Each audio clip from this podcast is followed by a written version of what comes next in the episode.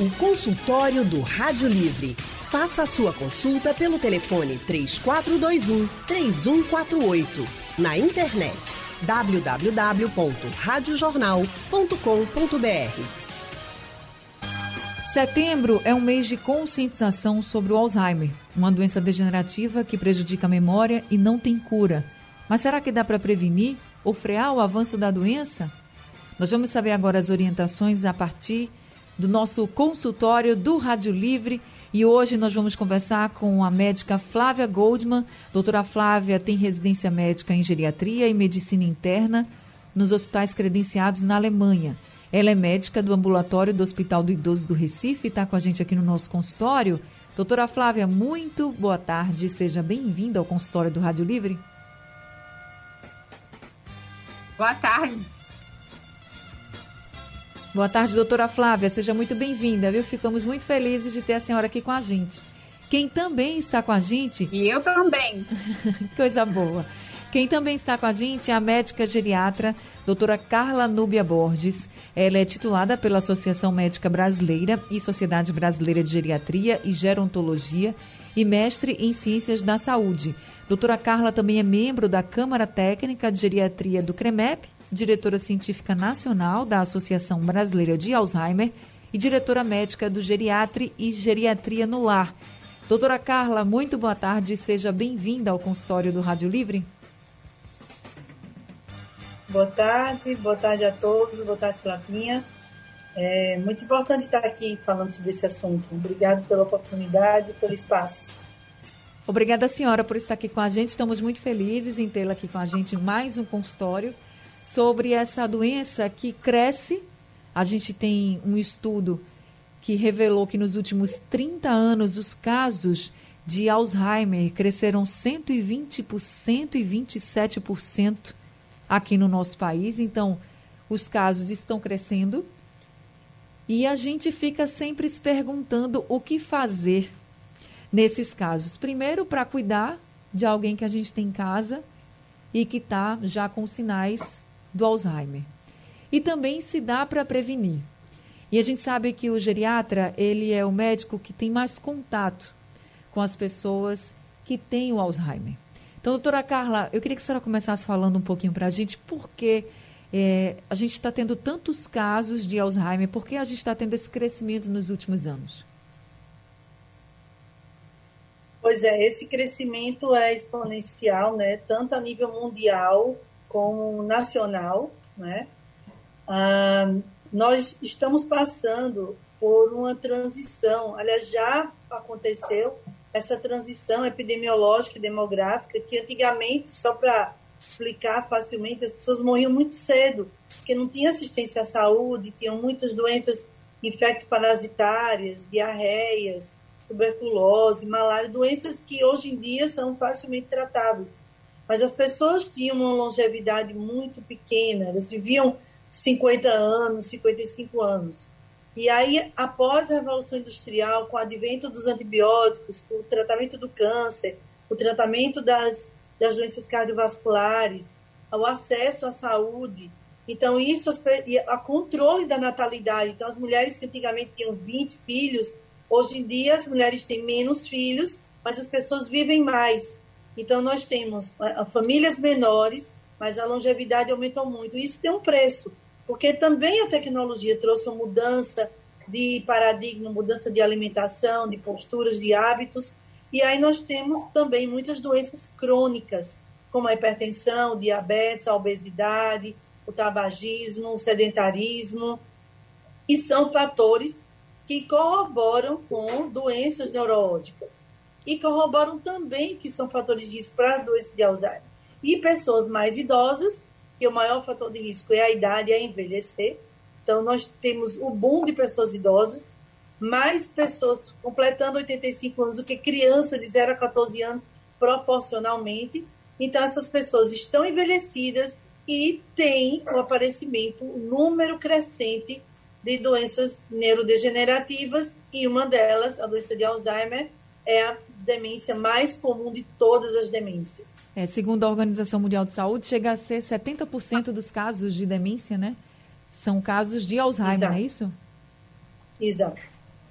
Agora, do... de todos demência, que existe um grupo de demências que são tratáveis, que são relacionadas a doenças clínicas, hipotiroidismo, hipovitaminose, doenças renais, mas tem as doenças degenerativas e de todas elas o Alzheimer é o mais comum. Tá certo. Doutora Flávia, quando a gente pensa no Alzheimer, a gente, claro, que a gente lembra da questão da memória. É muito difícil, né, ter uma pessoa que você conviveu a vida inteira e que essa pessoa acaba não lembrando quem você é. Muito difícil. Mas não é só a memória que o Alzheimer afeta, né? Ela afeta a linguagem, afeta outros fatores também na vida de quem convive com a doença? Definitivamente, afeta diversos fatores. A questão da memória foi porque de início foi falado muito sobre esse assunto e de fato essa característica é realmente bem presente nesse tipo de doença, né?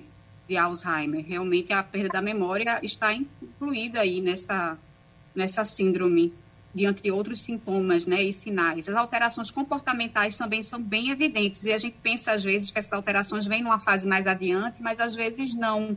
Às vezes a gente tem uma fase que está no início e a gente confunde é, uma alteração de humor no sentido de depressão ou será que seria uma demência? E nós ficamos pensando nos dois assuntos.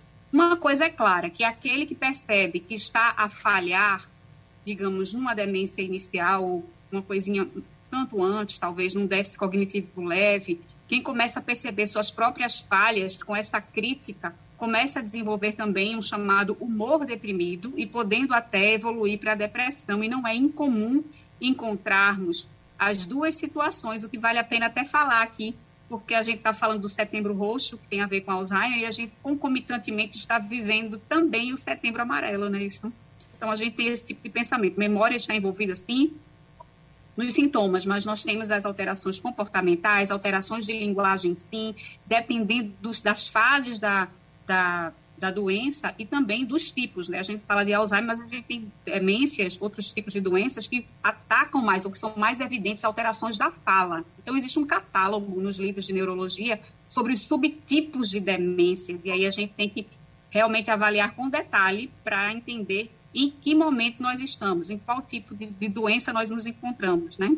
O doutora Flávia, e quando esses primeiros sinais eles começam, tem algo que a gente possa fazer para frear o avanço ou desacelerar, porque às vezes é muito rápido?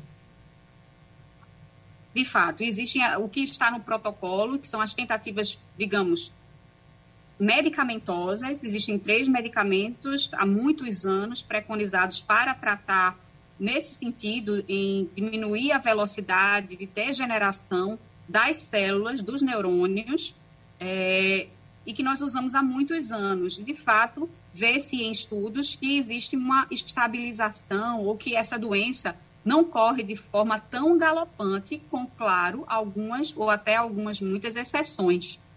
E os tratamentos não vão apenas é, no sentido é, medicamentoso, mas existem os, os tratamentos não medicamentosos que devem estar juntos, como as terapias, terapia ocupacional, né, treinamentos cognitivos, ou com o neuropsicólogo, é, e além disso, como é, Carla Nube até falou, como essa doença ela envolve outros domínios e etc., os fatores de risco para doenças quaisquer foram incluídos dentro da demência, dentro da doença de Alzheimer, que são a pessoa ter obesidade, tabagismo, alcoolismo. Isso a gente não falava até dois anos, até um ano e meio atrás, não estavam listados. Então, se eu quiser não é frear ou não me adoecer mais, se eu mantiver essas características clínicas outras, que poderiam estar alteradas em qualquer situação de saúde, se eu conseguir mantê-las saudáveis ou no controle, eu degeneraria menos, em menor velocidade.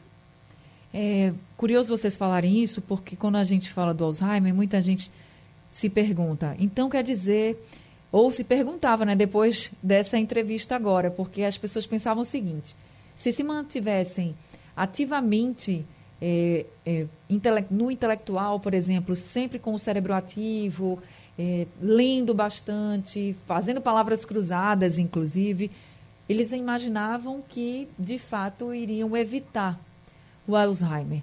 Mas, pelo que a doutora Carla e a doutora Flávia estão falando aqui, doutora Carla, Carla desculpa, sedentarismo fazer exercício físico também pode evitar, vamos dizer assim, um quadro de Alzheimer, isso para quem não tem casos na família, né? Então, se a gente não, se a gente evita o sedentarismo, se a gente se movimenta, não só a gente deixar a mente ativa, mas o corpo também, a gente cuidar do corpo como um todo, isso é a gente falando do intelectual e também da parte física, a gente vai estar tá mantendo essa saúde do corpo inteiro e, quem sabe, até evitando um caso de Alzheimer, é isso? Doutora Carla? É, veja, como a doença é multifatorial, a prevenção também é multifatorial. Então, não existe nenhuma ação única, isolada, que você possa fazer e necessariamente você vai evitar a doença de Alzheimer. Então, vários estudos já mostram o benefício e a positividade da escolaridade, da atividade física, não é? E a atividade física prediz uma melhor alimentação, uma, um, claro que combate ao sedentarismo, bons hábitos, e aí você foge do fumo do álcool. Então, existem um, fatores que eles se associam. Então, os pilares de educação e atividade física são fortíssimos. E muitos estudos comprovam isso. Não quer dizer necessariamente que um atleta não, não vai ter. ter doença de Alzheimer e um obeso sedentário necessariamente vai ter doença de Alzheimer. Essa relação direta não está evidente. Então, nós temos sim os casos que acontecem em pessoas com mais hábitos e mantém-se lúcido até sua fase muito avançada de vida, e pessoas que a gente conhece, jovens, até mais bem saudáveis, e acabam desenvolvendo a doença.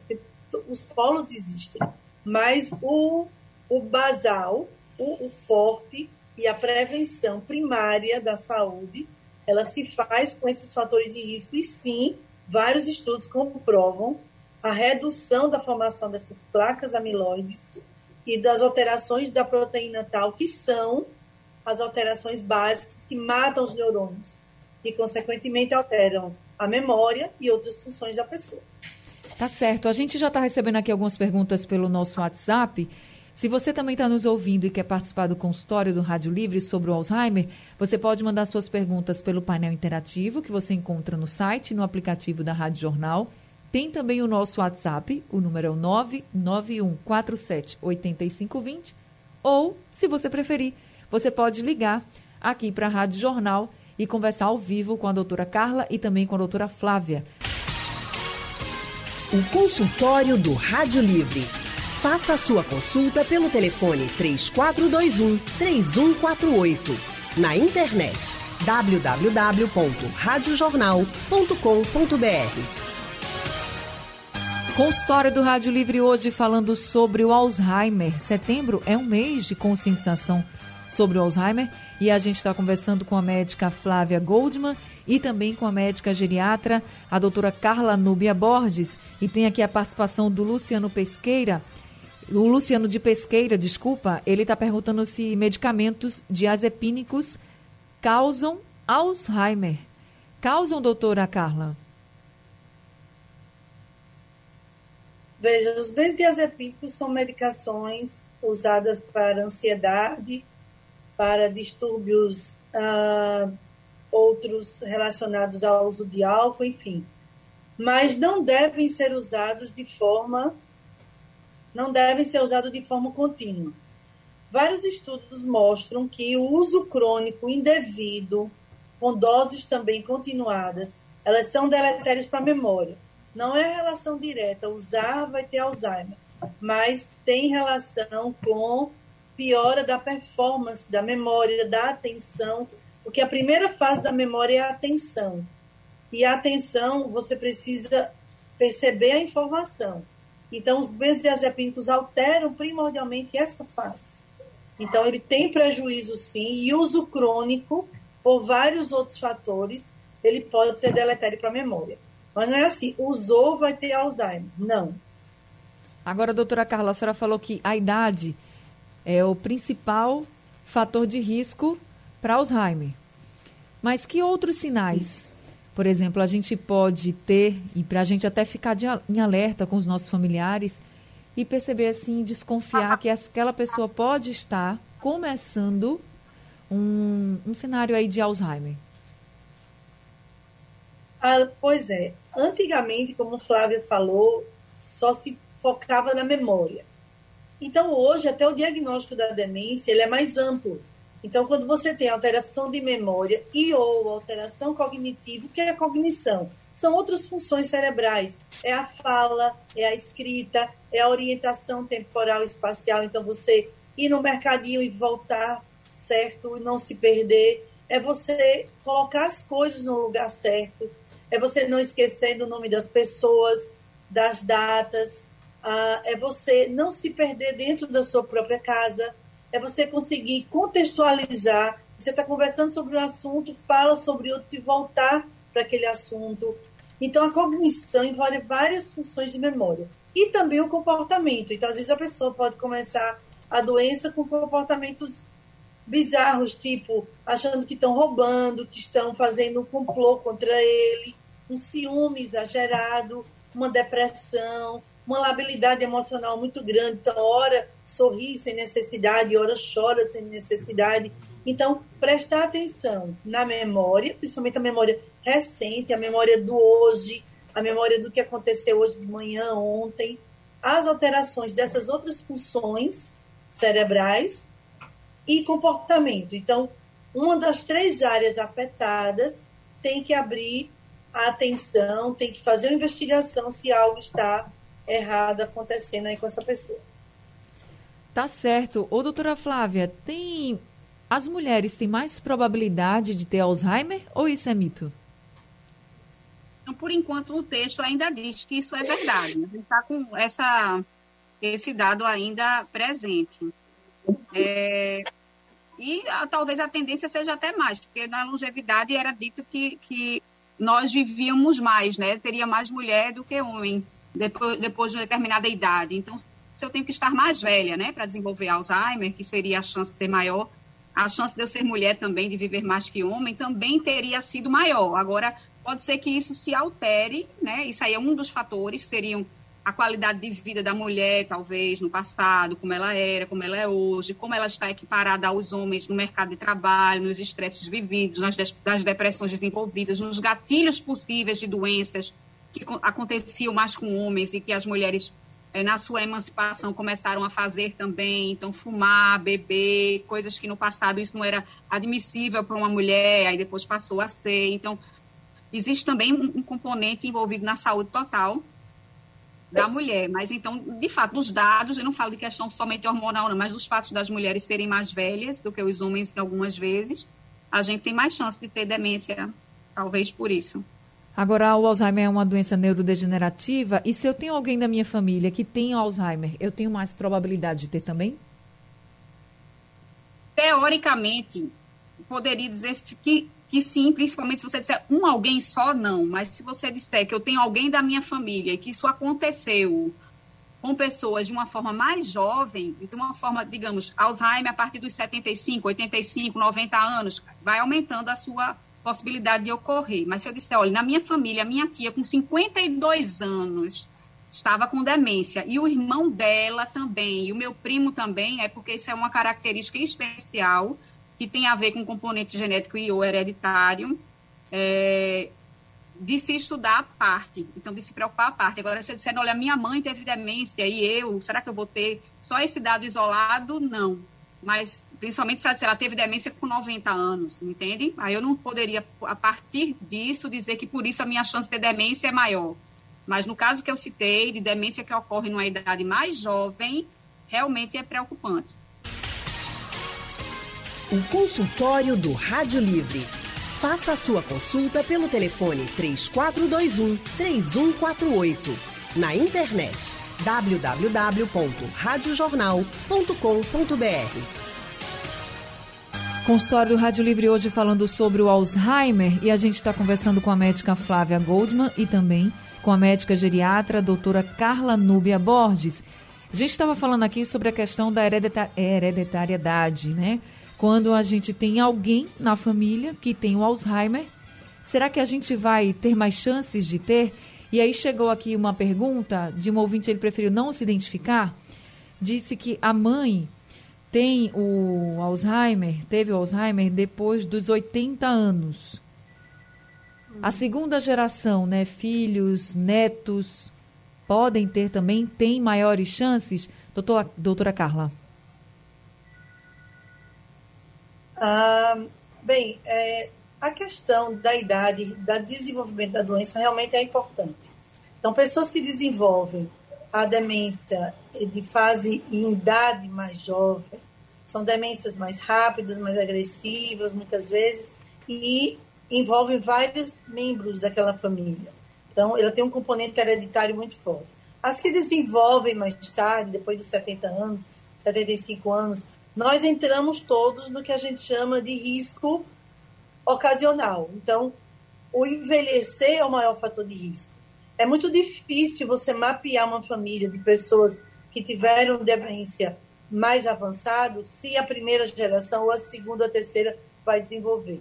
Isso vai se somar a fatores de risco, não é? fatores vasculares também, é, para o desenvolvimento da doença, mas você não consegue predizer qual geração e quem vai desenvolver nessas pessoas que desenvolvem a demência em idade maior. O ouvinte acabou de mandar que além dessa mãe, né, a mãe que teve o Alzheimer, todos os irmãos dela também tiveram, mas todos em idade avançada. Então ali fica o risco igual para todo mundo, inclusive assim, eu digo igual para todo mundo, igual para aquelas pessoas que não tem ninguém na família que tem Alzheimer, né? O fator de risco é o mesmo, porque o fator de risco é a idade, não é isso, doutora Carla? É, veja, existe um componente aí, porque várias pessoas da família, isso já aumenta. Outra coisa, quando começou a doença? Porque muitas vezes as pessoas detectam a demência já na fase moderada avançada. Então, a doença de Alzheimer, quando a demência vem aparecer, a doença já se instalou há muito tempo atrás e as pessoas não perceberam. Então, quando só tem distúrbios comportamentais ou quando a situação já está realmente bem evidente, é que se procura um, um serviço médico. Então, talvez essa idade, aí, tantos componentes, começou até mais cedo. Então, isso já muda o risco dela, muda o risco dessa família. Então, é preciso conhecer bem o perfil dessa família, quando começou a doença, a realidade, os fatores de risco associados, para você predizer isso. Agora, vários membros da família, muito risco aumenta. Tá certo. A gente já tem aqui a participação também de outros ouvintes pelo WhatsApp. Vamos ouvir a mensagem de Bira. Boa tarde, Ana Barreto. Ana Barreto, eu tenho 50 anos e estou com esse problema de esquecimento já. Eu boto uma coisa no canto e eu não me lembro mais. Às vezes eu perco até dinheiro. Eu queria saber com, os, com a doutora aí se tem algum medicamento que eu posso tomar para evitar essa doença. Eu tenho na minha família são todos assim quando chega quando chega na idade. Minha mãe tinha isso, tem uma tia que tem 95 anos que ela tem isso, certo? E vários familiares também. E eu, eu com 50 anos, eu tô tendo já isso muito forte.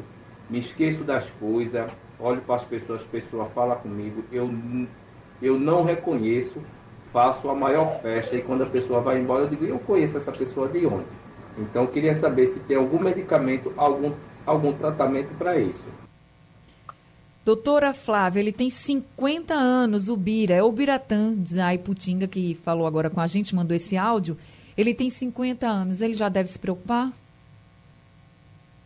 Ele já deve se preocupar sim, porque toda vez que a gente tem, ele já inclusive ele já está preocupado, não é isso? Isso. Então toda vez que algo lhe desperta um sentimento de ansiedade a tentar descobrir algo em si que não está bem, já justifica, por favor, a visita a um médico. Dentro deste ambiente serão realizados exames, testes cognitivos para a gente poder se localizar em que realmente em que ponto de fato esse seu esquecimento e que tipo de esquecimento é esse, né? Então, em testes a gente consegue diferenciar sim. E se através destes, que são várias escalas geriátricas que a gente usa, escalas para demência, escalas para depressão, escalas de ansiedade e tentar entender o tipo do sono que a pessoa tem, fatores outros que podem fazer a gente ficar esquecido, que talvez ainda não relacionado à doença de Alzheimer, né, que teria é, uma associação sim com envelhecimento, mas que fosse o que a gente chama de causa reversível. Então, ansiedade não tratada, uma depressão não tratada, uma vitamina B12 baixa, os hormônios da tireoide também baixos, que poderiam estar alterados, poderiam, tudo no conjuntivo. Então, são exames diversos que são feitos para a gente, que a gente chama de rastreio para demência. Vamos tentar descobrir se esse, essa pessoa se localiza nesse ponto. E depois desse esclarecimento, se ainda não for suficiente, exames mais detalhados neurológicos que existem, e em casos raros eles são feitos tá? Que são quando, não, quando esse diagnóstico não é possível de ser feito de uma forma clínica e com testes e escalas geriátricas. Mas tem um medicamento que ele pergunta se tem remédio que ah, possa sim, então, frear? Medicamento não, calma, porque mesmo que ele tenha, um, um, a, a, venha a desenvolver demências, como um déficit cognitivo leve, é, as medicações preconizadas, aquelas três que eu citei, existem três que tentam retardar a velocidade de degeneração dos neurônios, elas estão apenas indicadas para demência de fato e não para uma, uma, etapa anterior a esta que não necessariamente vai para a demência. Tem uma que chama-se déficit cognitivo leve, certo? Então, ele certo. pode até nem desenvolver, mas o remédio que existe para a demência hoje, esses três, se eu usar antecipadamente, pensando que estou com demência, ele vai me ajudar sim ou não? A resposta é não. Até hoje, na literatura, diz que não. E os outros, esses são os remédios que a gente chama da medicina alopática, da mais comum aqui no Ocidente e da medicina auivérdica ou oriental, existem sim algumas medicações que essa, essa ciência, desse tipo de ciência, citam como que poderiam lhe ajudar. Mas nós vivemos, na maior parte do tempo, aqui na alopatia. Então, eu estou falando pela alopatia, que foi a escola que eu estudei. Mas como nós médicos estudamos continuamente, então, esse tipo de ciência, que é uma medicina mais antiga, oriental, diz sim que algumas plantas, elas têm uma função estimuladora ativadoras cerebrais, mas não que não degeneram, não degeneram neurônios. Mas digamos nós aqui que fomos estudantes, quem nunca tomou Guaraná do Amazonas? Diz para mim. Todo mundo já tomou, certo? Uma vez na vida para estudar. Então, isso no Oriente, eles costumam tomar uma plantinha chamada Bacopa monieri, em vez de tomar Guaraná do Amazonas, para estudar. Por quê? Deixariam essas pessoas mais despertas, mais atentas esta plantinha existe para vender aqui, mas eu não posso dizer que ela é para tratar Alzheimer, mesmo porque os nossos protocolos que nós temos na, na, ciência alopática diz que essa planta não tem evidência de que trataria Alzheimer na, tá no ocidente do mundo. Tá certo. Agora a gente vai ouvir a mensagem do Antônio, que ele mandou pelo nosso WhatsApp. Boa tarde, Anne Barreto, e a todas as doutoras que estão aí. É, minha mãe tem 72 anos, e ela já faz quase oito anos que ela tem essa doença de Alzheimer.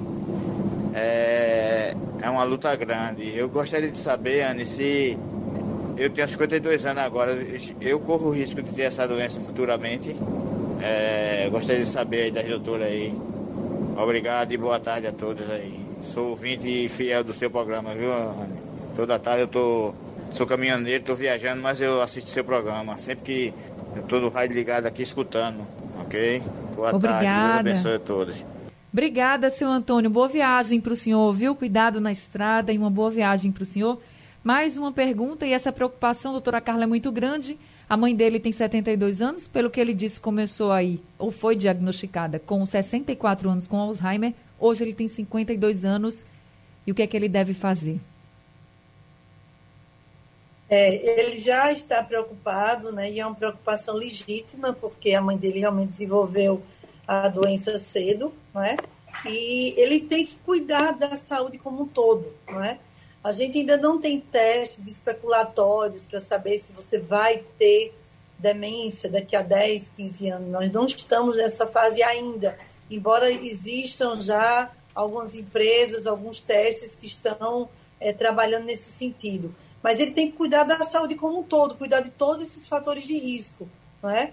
Porque ele pode não ser acometido, mas não há garantia nenhuma uma mãe que desenvolveu uma demência cedo, né, antes dos 65 anos até, que ele não vai desenvolver. Então, cuidar da sua saúde, controlar a sua pressão, controlar o seu diabetes, manter o peso baixo, a atividade física, o estímulo social, isso é muito importante o estímulo mental, exercícios, é, estudar coisas novas, desafiar o seu cérebro. Então, não sabe nada do computador, estude computador, estude outra língua, né? aprenda coisas, saia do automatismo, saia daquela zona de conforto. O automatismo que você faz todos os dias, isso não vai lhe dar melhor cérebro, mais cérebro. Ele vai lhe manter ali de uma forma ativa. Mas os automatismos são perigosos porque se coloca numa situação que você acha que é ativo, mas não é. Porque do ponto de vista cerebral, você não está construindo novas áreas cerebrais. Então, é, é, tem que pensar nesse contexto, tá? Isso é fundamental. É isso, Evitar gente. Evitar a medicação inapropriada, evitar benzodiazepínicos que perguntaram aí no início, Isso. Né? e fazer um controle clínico bem rigoroso. E claro, se você tem alguém com Alzheimer na sua família, cuide dessa pessoa com muito amor, com muito carinho, porque ela, o que ela mais precisa é disso e é de você por perto. Bem, gente, consultório do Rádio Livre hoje está ficando por aqui. Quero agradecer muito a doutora Carla Núbia Borges. Muito obrigada por esse consultório, por todas as orientações e uma boa tarde para a senhora. Muito obrigado a todos e cuidem-se. Parabéns pelos cuidadores. Procurem a Braz, a Braz Pernambuco, a Braz Nacional, que tem muita informação para vocês. Obrigada, doutora Carla. Doutora Flávia Goldman, também muito obrigada por esse consultório, viu? Uma boa tarde para a senhora. Agradeço o convite de vocês e, como a doutora Carla falou, Setembro Roxo está aí. Atividades da Associação Brasileira de Alzheimer aqui em Pernambuco estão super extensas. Fiquem atentos no Instagram, arroba Pernambuco. Uma boa tarde, sejam sempre muito bem-vindos aqui com a gente. O Rádio Livre de hoje fica por aqui. A gente volta amanhã às duas horas da tarde. A produção é de Gabriela Bento. A direção de jornalismo é de Mônica Carvalho. Os trabalhos técnicos de Edilson Lima, Big Alves e Sandro Garrido. No apoio Valmelo e no site da Rádio Jornal Isis Lima. Sugestão ou comentário sobre o programa que você acaba de ouvir, envie para o nosso WhatsApp 99147 8520.